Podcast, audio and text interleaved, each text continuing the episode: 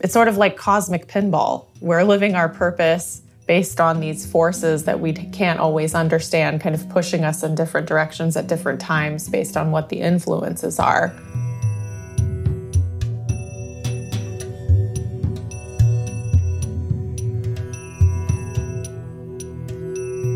Welcome to Living with Reality, a podcast featuring archived teachings and modern conversations with Dr. Robert Svoboda, brought to you by the Be Here Now Network. Living with Reality explores Ayurveda and other wisdom traditions of India, which Dr. Svoboda has been studying for nearly 50 years. For more information, please visit BeHereNowNetwork.com slash Dr. Svoboda. That's D-R-S-V-O-B-O-D-A. Hello, Dr. Robert Svoboda. Welcome to the podcast. Hello.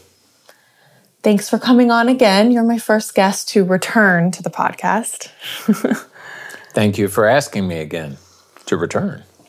Um, there's always so much to talk about with you, but you know, one of the things that I talk about a lot on this podcast is purpose and living in your purpose. And you know, you and I talk about the planets, we talk about astrology a lot, and I'm wondering if you could comment on how the planets and specifically Saturn play into living in your purpose.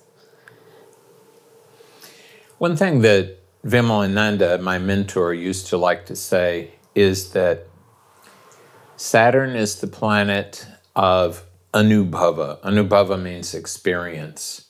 So Saturn is the planet that causes you to have experiences that most of us would prefer not to have. It causes you to experience what it's like to be unwell or to be separated from other people or to become old. And eventually it causes us all to experience the reality of death as well.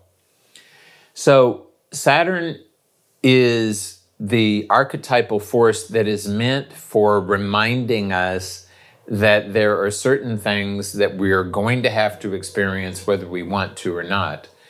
And being able to accept that responsibility and to understand that understanding and be comfortable with it and to to to be willing to have the discipline to act, to interact with reality as we move through it. This is all of what all part of what Saturn is about. So, you know, indigenous cultures, other cultures have this understanding of us being situated in like a natural amidst natural forces and you know the west we think that we're kind of the agent making our purpose happen like we get to choose what's happening so I'm curious if you could kind of pull that apart a little bit about how the planets affect us and help us to maybe make decisions um, in ways we weren't expecting, maybe due to karma or or something that we can't fully understand. Uh, one way, uh, and of course, there's so many ways of thinking about human beings, but one way of thinking about them is that human beings and are kind of like icebergs the unconscious and subconscious minds are rarely seen. And what's seen is the part that go, is above the water. And if you're not careful, you start to think that that is the entirety of the iceberg, when in fact, a, the vast majority of it is below water. So we see on the surface what seems to be the movement of various cause and effect relationships and karmas and things like that. But what's what's really behind all those things is something that is much more difficult for us to perceive. And the the reality is that sometimes you are able to perceive it by looking at how the nine grahas, the nine planets of Jyotish, move because uh, there is that concept. Uh, Hermes Trismegistus uh, expressed it as as above, so below. And really, that that is it's, it's sometimes in India people like to think that the the planets are causing things to happen. All the planets are doing are indicating which karmas for anyone are going to be manifested at which moment. So, according to how the planets are constellated where you are and how they're constellated in your personal horoscope, that's going to do, that's going to be an indication to you that certain things are likely to happen or not to happen. But it's not it's not those planets actually doing things. All that the planets are doing is encouraging you to perceive the world in the way that they perceive it, and that will be the materially that will materially influence how you the decisions that you make how to deal with the the uh, situations that you find yourself put in because of those karmas. So when we talk about like living purposefully or having a path through life you know what i find a lot when i talk to people here on the podcast is that the purpose is just constantly an unfoldment. It's not like they wake up and they're like, I'm going to do this thing for the rest of my life every single day. So, um, it's sort of like cosmic pinball. We're living our purpose based on these forces that we can't always understand, kind of pushing us in different directions at different times based on what the influences are.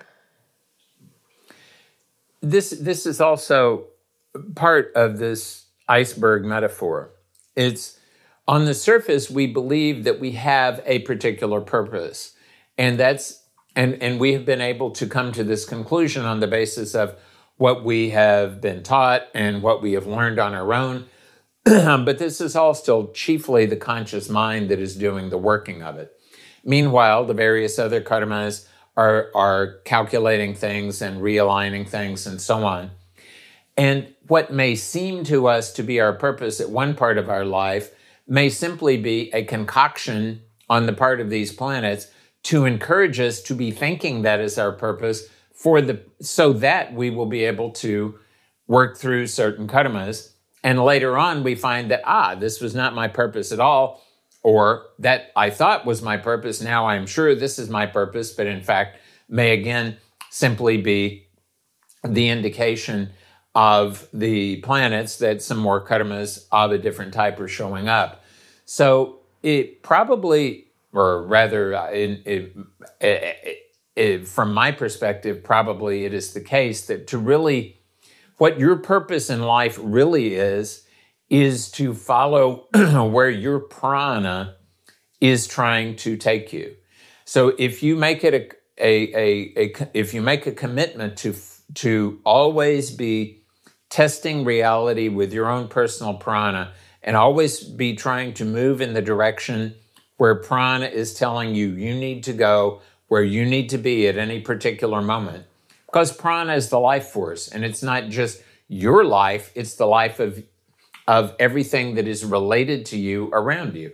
And as long as there is a healthy relationship among all those things, then prana is going to be very happy. And that will make your the experience of your life all the richer, all the deeper, and all the more flavorful. So really, when you think about the purpose of your life, it's kind of like the same way that when people try to understand the word dharma, often they will translate dharma as religion. And otherwise, they will sometimes translate dharma as your career. So, yes, dharma is definitely what you are put here on the planet to do. But what you're put here on the planet to do is to be aligned with all of the different ramifications of all of your different karmas so that you can deal with them as best you can. And the only practical way to do that is to keep yourself as closely aligned with the life force, with prana, as possible. So, would you say it's part of your purpose to experience those harder karmas, maybe that Saturn is responsible for because he is the planet of responsibility and we all have responsibilities being in, you know, in a body. There are things that we have to do that maybe we don't want to do. So, um, that is part of our purpose as well. That is the, the possibly the the major part of our purpose. The Vimalananda liked to used to say that people in the West, especially in America, talk about their rights and their privileges and so on. And in India, at least in traditional India, people talked about what their responsibilities were, what their debts were, what their obligations were. So, like it or not, you have obligations to the earth that on that you are living on, and you have obligations to the your parents who brought you up, whether whether you and they can get along or not, and whether you and they can even be in the same room together successfully or not. You still have an obligation to appreciate the fact that you would not be alive without them. So, understanding that you have responsibilities to many things in the world and trying to figure out how best to, to deal with those responsibilities in an ethical and harmonious way that will respect both what is appropriate for you and what is appropriate for others.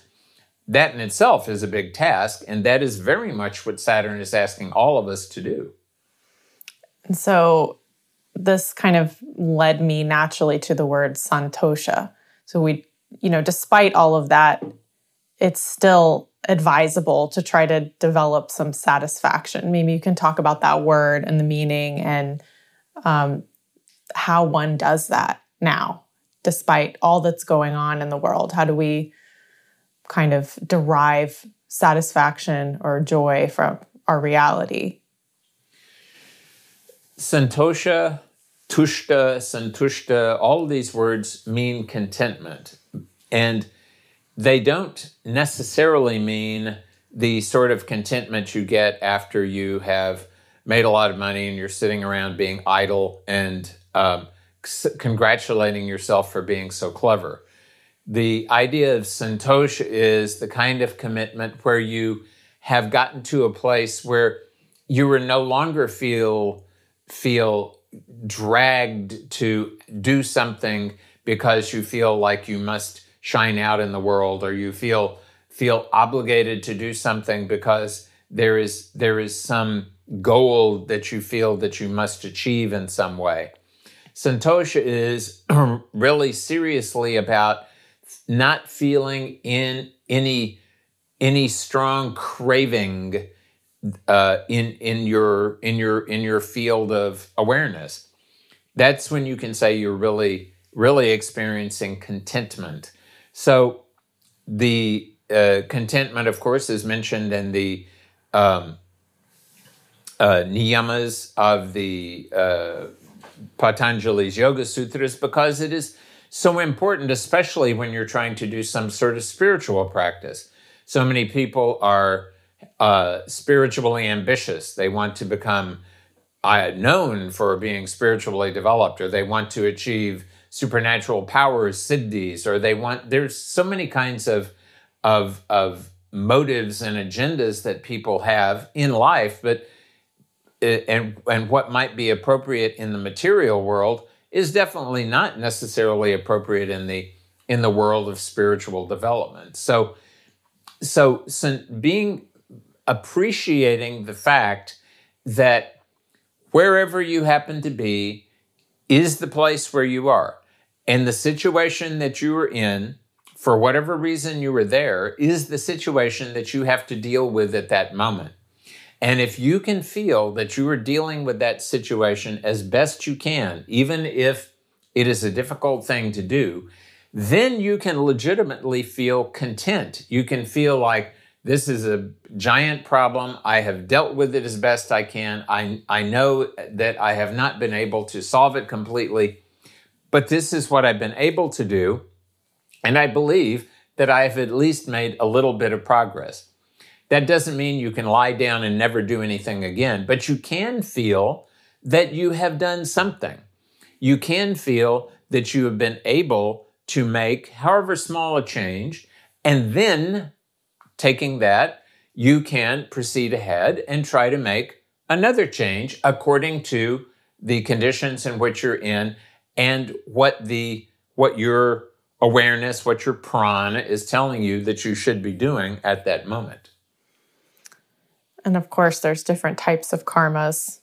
There are the ones that are harder to change. There are the ones that are somewhat hard to change. And then there's the easier ones to change. And so it's like degrees, right? And that's part of our purpose as well is to be able to withstand and move through these things and somewhat keep an equilibrium or keep a um, you know a calm nature through it all. I feel like the Buddha said something about that probably. Uh, it is very much the case that there are degrees of karma, and of course there are certain things in your life that it will be very easy to change, and we and we call that generally adrita karma.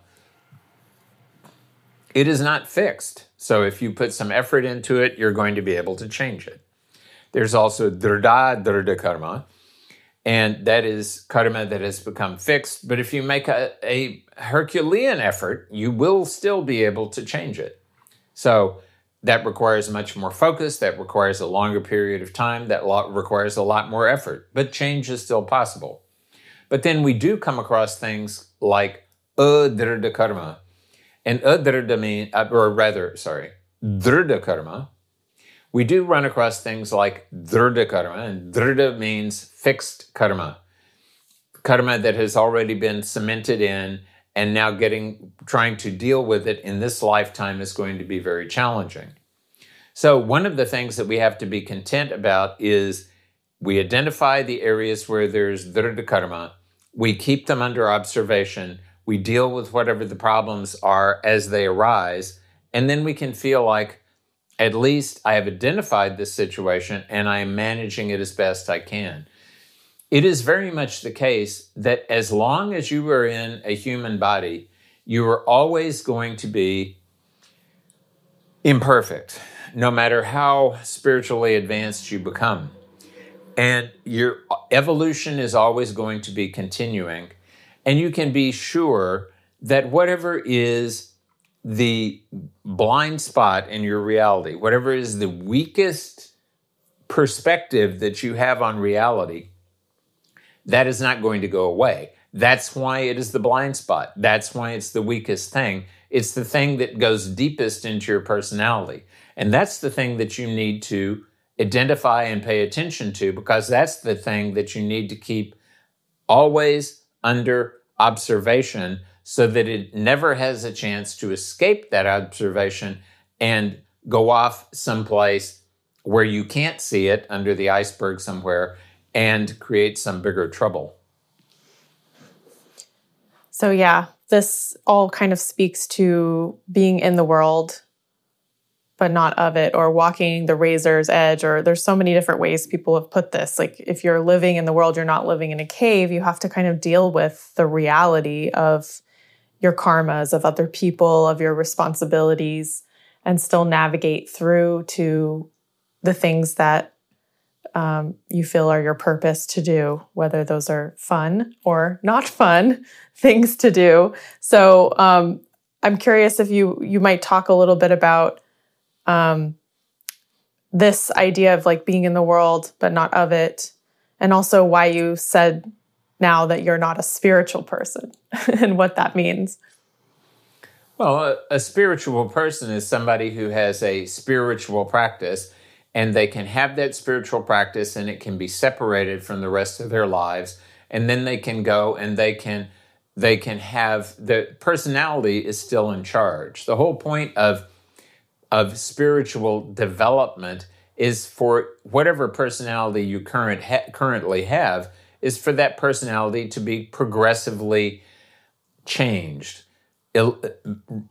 For for all of its limitations to be reduced and all of the aspects that are that are altruistic and beneficial not just for you but for the rest of reality the rest of humanity the rest of life on earth for those aspects to be enhanced and that is a process that has to go on not just while you're sitting down and meditating but during the day when you're interacting with other people when you are cooking your food, when you're walking down the street.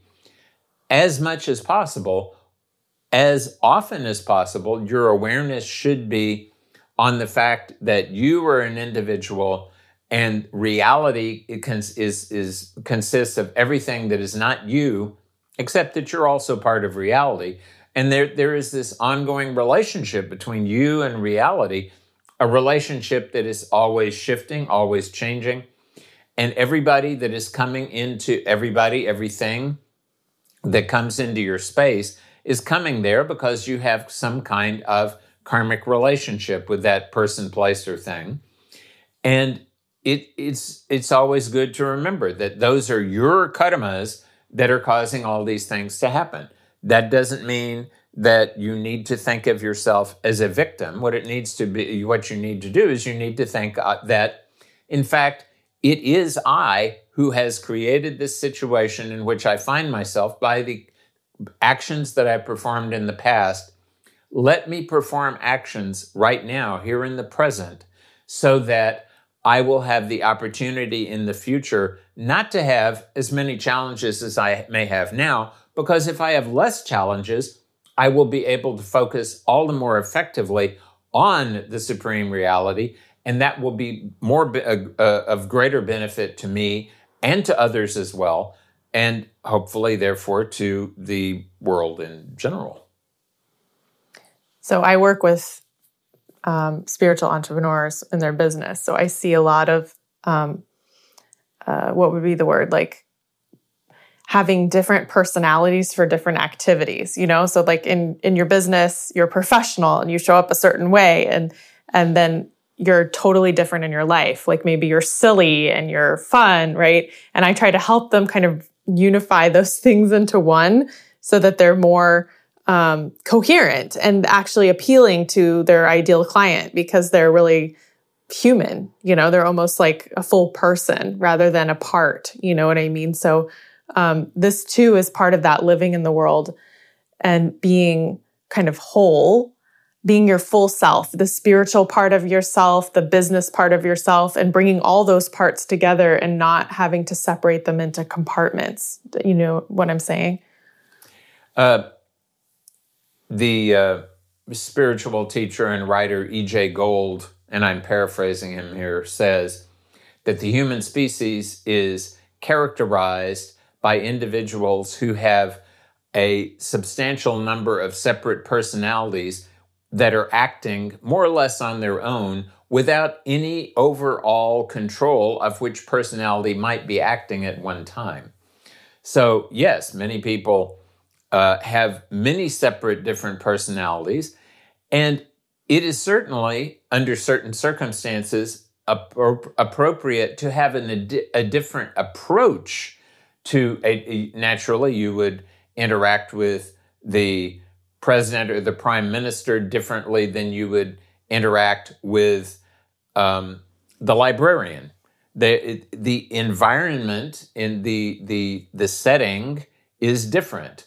But you, at least, should be aware of the fact that you are actively making this change instead of it being a subconscious or unconscious thing because then what does tend to happen is these different personalities tend to get concretized and then it become cognitive dissonance starts to happen subconsciously and unconsciously and that itself makes you uneasy and unsure and perhaps somewhat anxious and all of those things increase vata and that makes your misalignment and lack of harmony continue to to become more and more aggravated. So, getting all of those different personality subunits at least to communicate with one another and to have some sort of centralized awareness function that can identify when a particular personality is is activated or not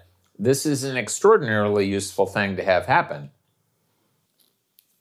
Can you talk a little bit about ahamkara and what this is and how it relates to kundalini just so that we can understand like when we're trying to move in a more spiritual direction how do we uh, how is our personality limiting us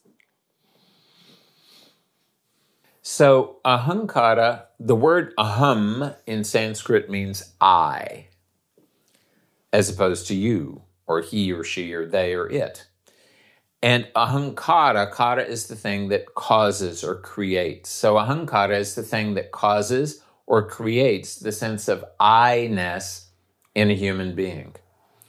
And we can think of the human being as being an, a continuum of I-ness, individuality, separateness, me-ness on the one hand, and cosmic uh, generality on the far other hand. So there's a big spectrum there. You can either be completely focused and totally focused on yourself, as all the world's great conquerors, megalomaniacs, and mass murderers have been, or you can be completely and totally focused on the benefit of all as the great saints and avatars and uh, uh, sages of the world have been. Most people are somewhere on the in between.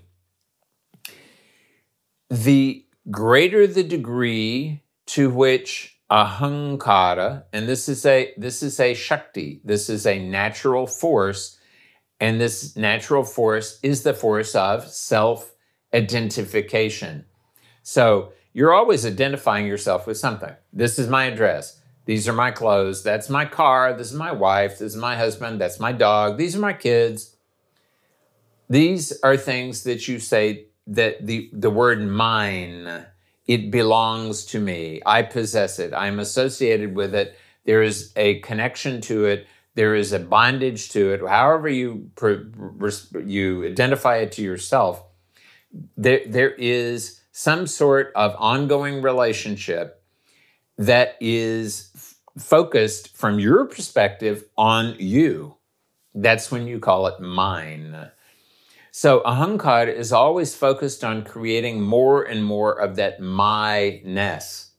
And kundalini is always focused more and more on connecting to some aspect that is bigger than you as an individual, which is why it, it, uh, uh, uh, the tantric people always teach that it is very wise for you to be focusing on a deity as your kundalini becomes aware, uh, activated, wake, awakened, and then uh, cultivated, so that all of that energy that is being released, because it's no longer involved in tying down the the tenets of your personality, that energy can go to identify with a more, less individualized, less localized, more transcendent reality, which is a good direction for you to go in because inevitably you are going to die. And when you do die, whatever it is that you have been focusing on is the direction in which you're going to go. So, ahankara is always when when ahankara is activating, it's always moving in the direction of constricting, narrowing, focusing, and and and uh, uh identifying with the individual. Kundalini is always about letting go of that individual and connecting to something else. We want Kundalini to be directed in a good direction because uh, otherwise she will identify with whatever it is that that according to your karmas she might identify with and that may not be useful for you. So as she is being released, she needs to be well focused on something. And the the degree to which you're this and it's the same energy. The only difference in this particular energy is the direction in which it is moving. It's either d- the direction of greater individuality and ego identification and personality aggrandizement, or it's in the direction of letting go of all that and becoming aware of what exactly is the nature of existence that is not so limited to an individual reality. And all of us are living in in a a uh, in whatever situation we're living in, we're living in a balance of some kind between ahankara and kundalini. And many people, kundalini is totally asleep, but it's never totally asleep. And in many people, Kundalini is totally awake, but it's never totally awake. So we should be moving in the direction of Kundalini being more awakened. But in order for that to happen in a sustainable way, we first make, have to make sure that our own situations, our own personalities, our own realities are stable, really stable, not just stuck somewhere, really stable and harmonious, and that there is a an equitable kind of relationship with those of us, those who are close to us, and those who are part of our realities. And then, when that's the case, then ahankara, the I forming process, does not need to put as much energy into maintaining that individuality. You will have the community that is part that you are part of to help you maintain that individual reality of yours and then you can release even more of your energy to connect to the supreme reality. It's really interesting because as you were talking i was thinking about how the fourth veda the Atharva veda was all about these really practical things like ayurveda and how like daily routine is all about establishing yourself so that you can almost I mean, I don't know, you can correct me if I'm wrong, but so that you can open up towards that more divine reality and that Kundalini can rise because you have a grounded body that's not disturbed by the doshas, for example. Like all those different tools that were in that Veda seem to be about managing this reality, kind of on the thread of what we've been talking about. It's kind of ironic or something that even a couple of thousand years ago, many Brahmins, many of the priestly class in India, did not regard the Atharva Veda as a Veda. That they regarded only three Vedas as being part of the orthodox Vedic canon, and the Atharva Veda was regarded as being not quite of that same quality because it was interested more in what was actually happening with people and what we could do to assist them to improve, whether it was physiologically or mentally or energetically or whatever it might have been. So there was there was there was definitely and when Ayurveda started to emerge in the form it currently is uh, from that original Ayurveda that was in the Atharva Ved, uh, then then there were many people who said that Ayurveda was uh, was was not fit to be part of the Vedas because it dealt with with things like uh, uh, blood and pus and the human body and so on, which were not spiritual. And uh, the famous Ayurvedic writer Charaka uh, act says that if anyone asks you which Veda you follow, uh, and he's talking to Ayurvedic uh, practitioners here, you should boldly say, I follow the Atharva Veda because that is the Veda that is focused on assisting human beings to become healthier and move in the direction of being well integrated human beings. I'm paraphrasing him, of course, but the point is that rather than being otherworldly, as is so easy to happen when you move in a spiritual direction, Charaka was, and, and Ayurveda in general, it says, let us align ourselves with this world. Let's let's create a healthy uh, uh, uh, uh, position for ourselves in this world. We don't have to be overly ambitious. We don't have to be focusing all. In fact, we should not be focusing all our all our energy onto uh, gaining fame and gaining money and gaining uh, possessions and things like that. But we need to have enough possessions and we need to have enough assets that we can deal with whatever kind of situation happens to be uh, that we happen to find ourselves in in the current reality that we happen to be part of.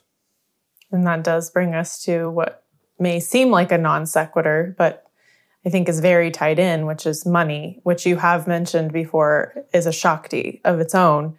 And I think a lot of people put a lot of focus on money and almost it's related to what you were saying before about the um, ahamkara they get very constricted around it whether they're afraid they're going to lose it afraid they won't be able to make enough of it or they you know spend it really wildly. They're heavily focused on it right? So um, i'm curious if you can talk a little bit about money because um, you are really the person who helped me and taught me to have a different relationship with money to save it to invest it, to designate beneficiaries to be aware that you're going to die. And no matter how small your assets to you know know where they're going to go when you're when you're gone so there's not problems for the people who succeed you.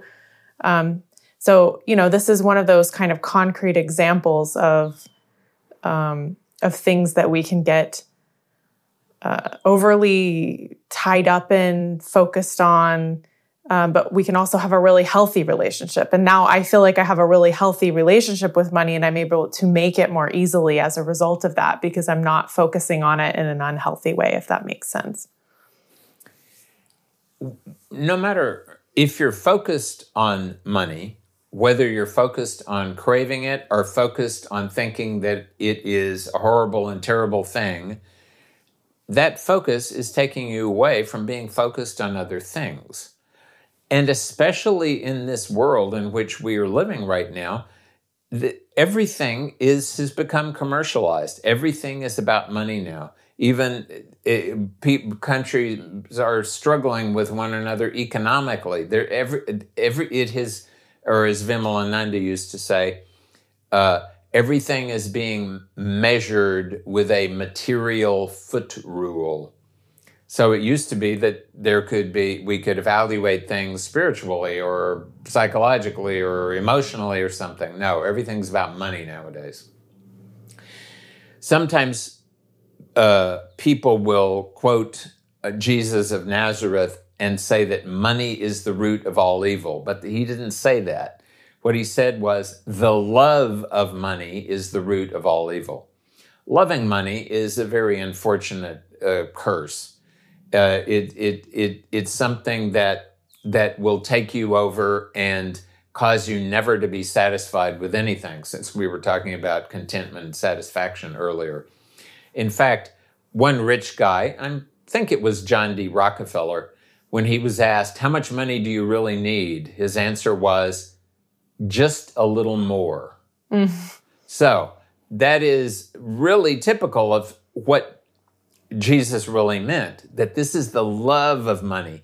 This is now I'm fo- you're not focused on let me just repeat a few more mantras. Let me just sing a little more and enjoy that space where I and my deity are communing. No, it's all about how can I have more of this tamas because money of course is a form of tamas. It is manifested prosperity that you can do things with. And money is a very useful thing, especially nowadays.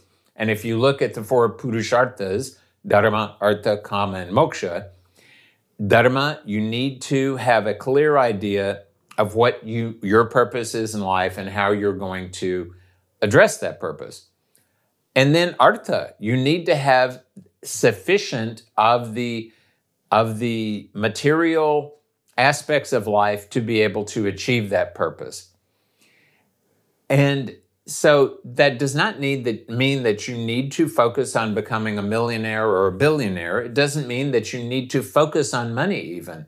What it does mean is you need to understand that in order to perform the tasks that your path through life is asking you to perform, in order to be um, able to take care of those responsibilities that you are responsible for, especially in this world, you need to have sufficient cash in order to do that.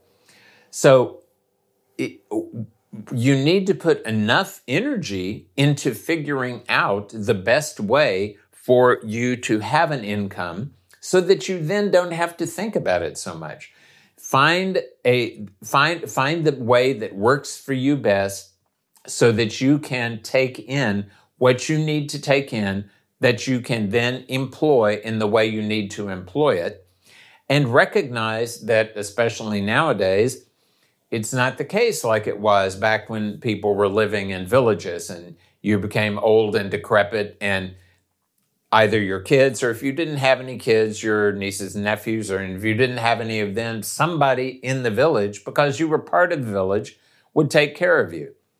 Nowadays, it's not the same kind of thing. So you may not need to accumulate millions of dollars, but you do need to have some awareness of how you're going to take care of yourself now and what are you going to do when you get older. You have to be responsible for that so that you're you're not causing somebody else to feel obligated to be responsible for you. And yes, just as you mentioned, um, it, it is, in my opinion, essential to realize that you're going to die one of these days, and it could happen today. And if it did, and of course, I'm thinking about this because um, last year someone passed on without a will, and that has been a giant headache for me. Somebody I was responsible for in certain ways. And just just make out just indicate to somebody what you want to do with your possessions just make a very simple will according to the jurisdiction you're in in the United States. That would be according to the state and to some degree the county. But in other countries, look it up and find out what is the, where you are and what the legality is. It doesn't have to be complicated, but please don't leave those who come after you a bigger problem than you need to. And so this is also all part of understanding that this is part of our reality.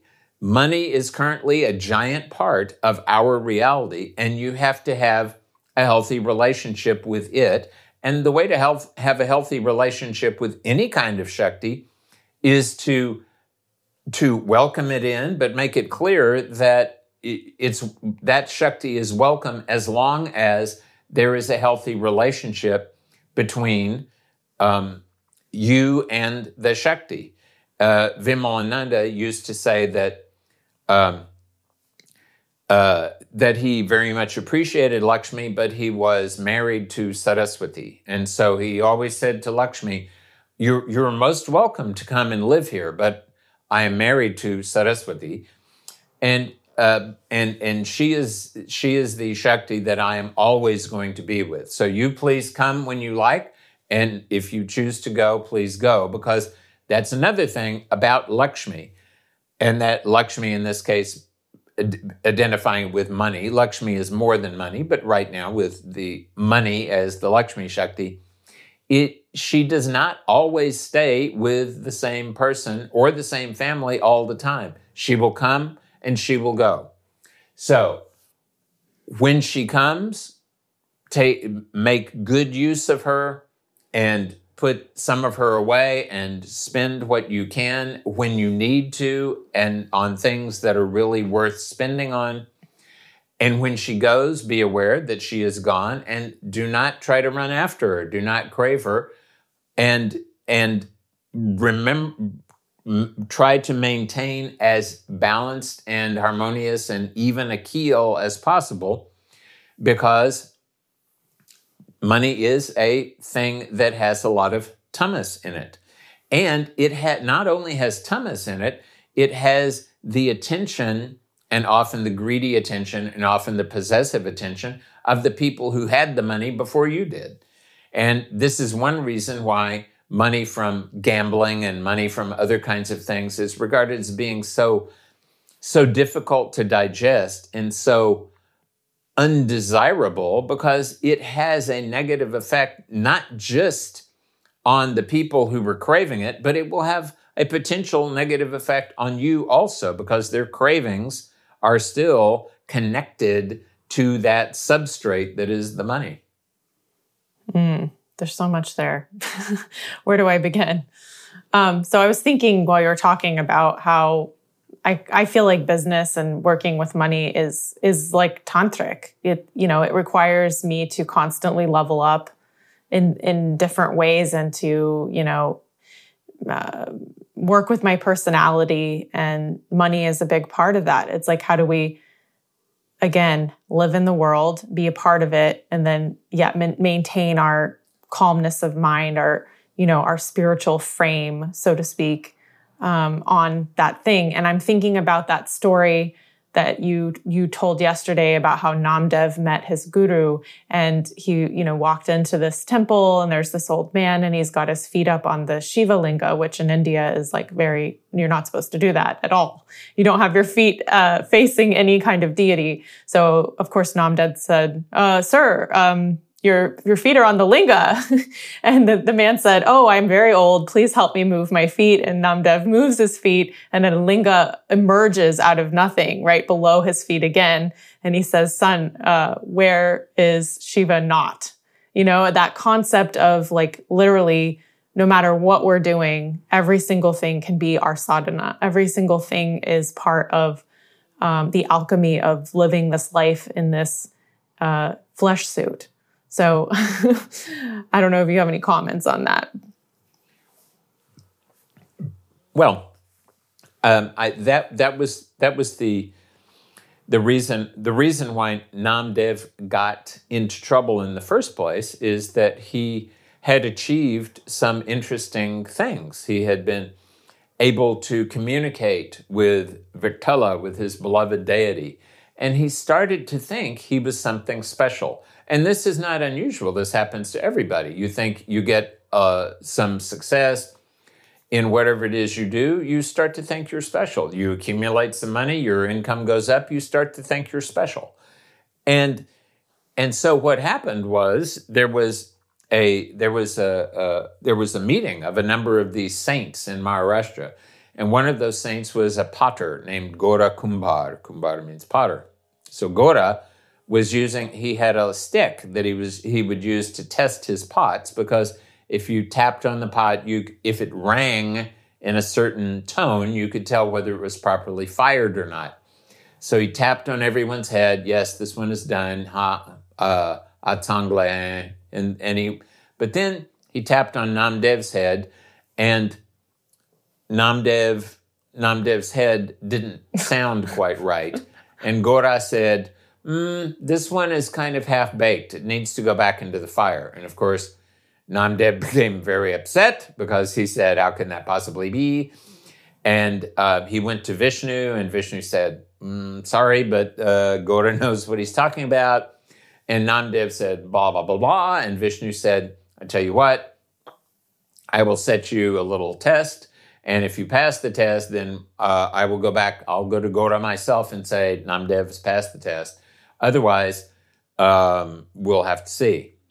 And so the test was, and of course, Namdev didn't pass the test. He was wandering along, and then he saw a man and a woman who were chandala. Chandala means people who are the lowest of the low. They eat dogs. And which so is here, a big deal in India. Which is a big deal in India because dogs and pigs are part of the sewer system. So, and dogs, of course, are, you know, the beloved of uh, man's best friend, etc. And so uh, here, here they here they were, and and um, they had a giant pot, and of course they were Vishnu and Lakshmi, but um, Namdev couldn't see that, and so Vishnu said, "Oh my God, the pot is not yet full. Chop up those." for 25 chickens over here, there, and they were the 25 tattvas of the Sankhya philosophy. And Lakshmi chopped them all up and threw them in the pot. And Vishnu, in the form of the Chandal, was stirring, and he said, Huh, mm, pot is not full yet. Chop up those four dogs over there. And the four dogs were the Vedas. They were chopped up and put into the pot. And Vishnu was saying, Hmm, the pot is not full yet. And then he looked at Namdev straight in the eyes and said, Go, chop up that guy over there and throw him in the pot. And of course, Namdev, who could have been paying attention to whether maybe this could be some Vishnu doing this, uh, suddenly remembered that he was not quite ready to die yet because he was an important saint and all. And so then he ran off and found the Shiva temple and found Vishobha Kechar, who became his Advaita guru there, knowing that, and of course, Vishobha Kechar, if he was a man who, who a Shivalinga was going to sprout up under his feet every time he moved his feet, would definitely know that Namdev was on the way. Probably Vishnu had told him also. So he was just lying back thinking, hmm, Namdev is about to arrive. Let's see what kind of fun we can have with him. So it was a, a very extensive kind of natak, a drama that was created so that for the purpose of Namdev, and after he studied with Vishoba for a while, then he went back and Gora tapped him on the head and said, Yeah, now this one is done too. Mm. Yeah, so I think we can wrap up there, but maybe you can tell us about what you've been reading since you've already been on the show and you've already done the rapid fires, but you're always reading. So, well, um, one of the books that has affected me the most in the past month or two, and I do read quite a bit, is a book called Sand Talk by a man named Tyson Yunkaporta. And he is part Aboriginal from Australia, he's an Australian, and part white. And he has he's he's on the he's in that boundary between the two worlds. And this book is all about how the way in which the Aboriginal worldview emphasizes community and connection over individualism and fragmentation, and how it values a healthy relationship for and respect for the land, how critical it is for people, modern people, to start reevaluating the way that they their perspective, their drishti, the way that they look at things, the way they look at the world, um, if we are to be able to continue to have an inhabitable world in the uh, near to midterm future. So it's it's an excellently written book, and it gives some some some beautiful perspective that is slightly different than the than any other perspective that I've been reading about recently. So I'm very interested in it. Uh, and another book that I've been looking through, I'm not going to finish it today, but was suggested to me by your very husband, and it's called Eager The Surprising Secret Life of Beavers and Why They Matter. And which just, is we have because we have beavers on the farm that have been plaguing us. there are beavers on the farm, but just in the first 60 pages, I read about how many millions of beavers used to live in North America and how totally different the landscape of North America was when the white man came because of the interaction of the beavers with the land, the native uh, populations with the beavers, and just the general the, the general tendency for things to come into an equilibrium, which was totally destroyed when people came here and for the purpose of creating felt hats for a bunch of rich people in Europe, completely in, in many parts of the country eliminated beavers for more than 100 years. Quite a, a I mean, among the among the uh, uh, bizarre and peculiar, so much unusual stuff is coming out nowadays. This is, I mean, the world is in in great uh, difficulty, no doubt, but so many unusual things are like the article I read last week about Haiti and about the fact that one of the main reasons that Haiti is in such a miserable condition right now is because after they won, and they were the first country to to eliminate slavery because they, there was a slave revolt. They threw off the French. They prevented, Napoleon came in and, and tried to reconquer them. That didn't work. But eventually, the French threatened them to such an extent that the French first uh, demanded a bunch of reparations, then gave them a loan to pay it and at ter- terrifically high interest rates, and basically kept them in a debt trap for 150 years um, and and then of course complained that they were completely helpless and uh, no good because of you know what could uh, freed slaves ever be? You know, how could they ever be able to take care of themselves? So it's just just so much so so much is coming out now that we should have known in the past, but at least we're coming to know about now. So hopefully we will be able to move in the direction of a sustainable future God willing, Om Namah Shivaya. And take action where action is necessary to support these things coming to light, hopefully, and then also and under- take care of ourselves and understand well. that that that our actions, to some degree, God willing, will be successful, and to some degree will not be successful. And, and that will be Saturn causing us to be dissatisfied.